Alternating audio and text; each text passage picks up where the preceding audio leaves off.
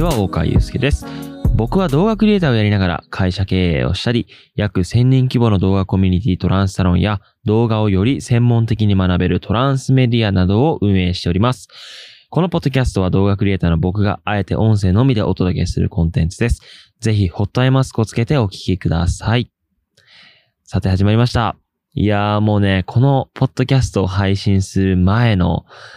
段階がもう超辛すぎて、で、どんなことがあったかっていうと、えー、まず24時間ぐらいもうインターネット、あの、電波が届かない環境にいたっていうのと、あとは登山。あのーその、一昨日かな一昨日に、えー片道3時間ぐらいの山を登って、帰ってきても全身筋肉痛と。その、あさって、えー本日ですね。あの、また、山を、まあ、実質1時間ぐらいに登れる山だったんですけれども、えー撮影をしながら行ったので、もう3、4時間ぐらいかかって、えー無事帰ってきたという感じで、もうめちゃくちゃ疲労困憊している、まあ、私、大川なわけですけれども、まあ、そんな状況でね、ポッドキャスト配信しております。で、マッツンとアンディさんが何してるかって言って、今ゴミ捨てに行ってるので、えーその間、えー10分間、ポッドキャスト配信していこうと思いますっていうのと、あの今ね、その RC 電源引いていて、バッテリーほぼほぼ充電しているので、ちょっと、あのー音がうるさいかもしれないんですけれども、あの、気にせず、えー僕のポッドキャスト聞いていただけたらと思っております。さて、早速お便りから読んでいきましょう。大川さんおはようございます。いつも楽しく拝見しています。質問なのですが、トランスサロンはどのぐらいの年齢層の方が多いですか？というお便りですね。いつもありがとうございます。えーお便りね、気軽にいただける方は概要欄チェックしていただけたらと思います。えーっとですね、トランスサロンはですね、えーもう圧倒的に多いのが、やはり20代の人たちになっています。それはやっぱり僕が20代っていうのもあったりとか、えー動画チュートリアルでは、これからね、動画を始めていきたいっていう人たちが見るようなコンテンツで、そこを見ている人たちが、えトランスサロンというコミュニティに興味を持って入っていただけているので、えやはりこれから動画を頑張っていきたいっていう若い人たちが比較的多い傾向になっています。えただですね、あの本当にこの年齢層っていうのは、20代が多いものの、10代から60代の方まで、本当に幅広い人たちが在籍している、まあ、コミュニティなので、あの、すごく、なんて言うんだろうな、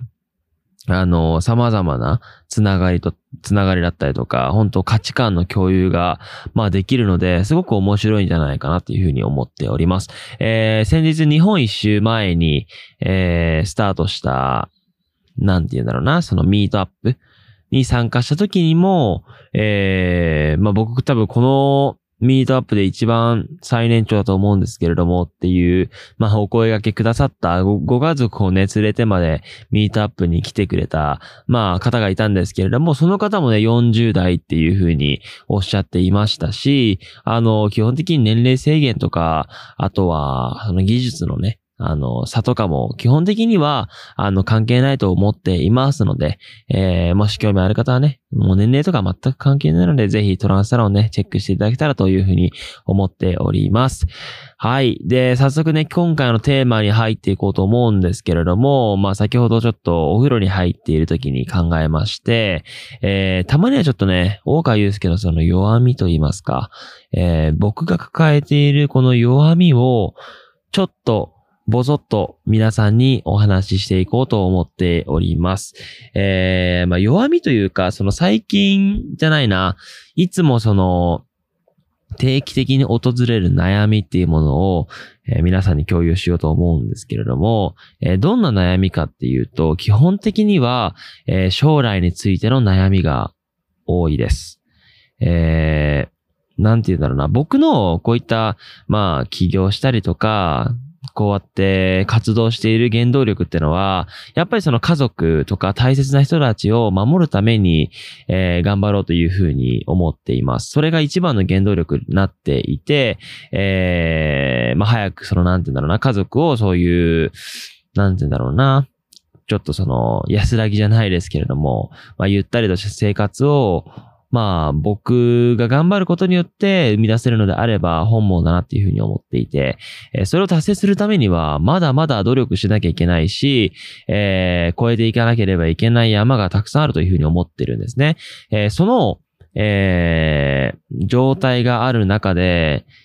まあ、このままでいいのかみたいな感じですよね。多分みんな考えることだと思うんですけれども、まあ、それはね、僕が大学生の時にも、このままでいいのかっていう考えになったし、あの、今でもそれは変わらず、このままでいいのかっていう発想にはなっています。それはもちろんその会社っていう部分の長期的な、あのなんてだろうな。まあ、数十年後どうなっているのかっていう話だったりとか、あの、大川祐介個人としてどのような人間になりたいのかだったり、もう常に将来のことを考えすぎて悩みまくってます。えー、それはまああまり他人にはね、共有することではなくて、基本的には、えー、定期的に夜に、その、ウェーブが訪れて、そこで、まあどうしようっていろいろ考えて、えー、まあ、いつもその波を抑えるのは、まあ、読書とかして、えー、何かその、インプット、その技を増やすことによって、ちょっと解決するっていうことが、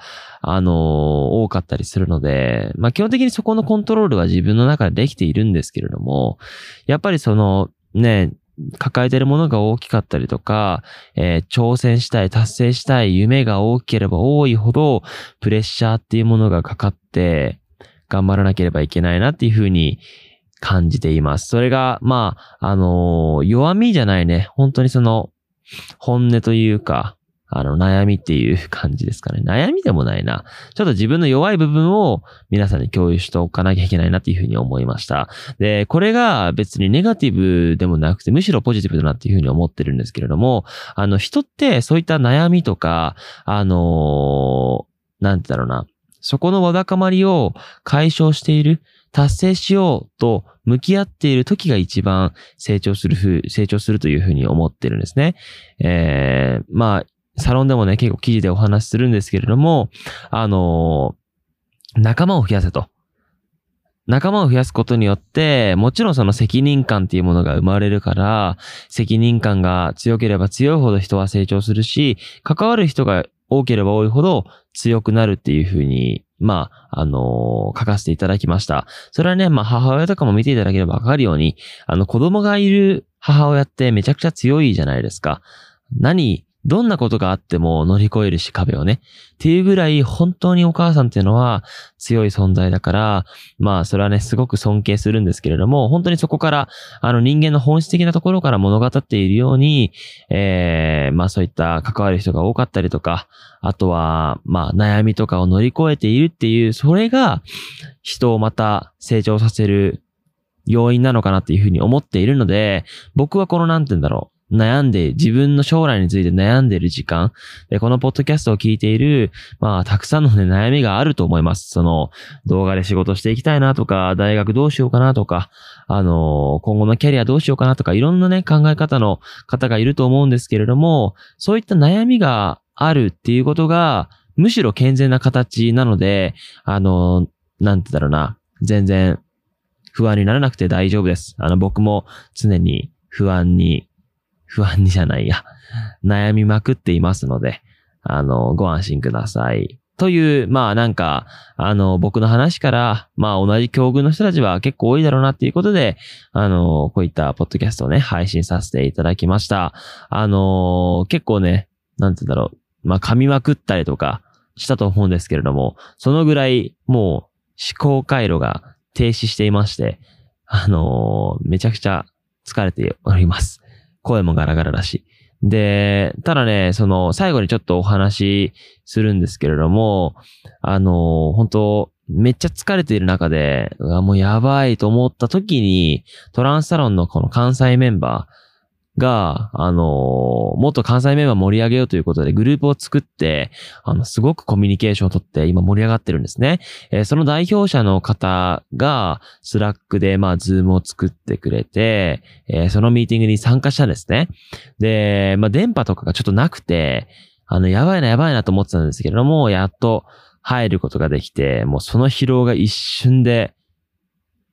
なんてだろう、なくなったと言いますか、みんなのそのトランスサロンメンバーの顔を見るだけでもう一気に疲労がなくなったというかね。まあそういったなんかね、関わる人が多いと、こういうふうに限界突破していくんだなっていうふうに改めてね、感じさせていただきました。なので、あのー、今日ね、ズームしてくださったトランスサロンの、えー、関西メンバーの方たちね、本当にありがとうございます。えー、本当に全国各地、47都道府県全員が盛り上がるような施策をね、していこうと思いますので、今後ともよろしくお願いいたします。今日も最後まで聞いていただきありがとうございました。それでは、また明日。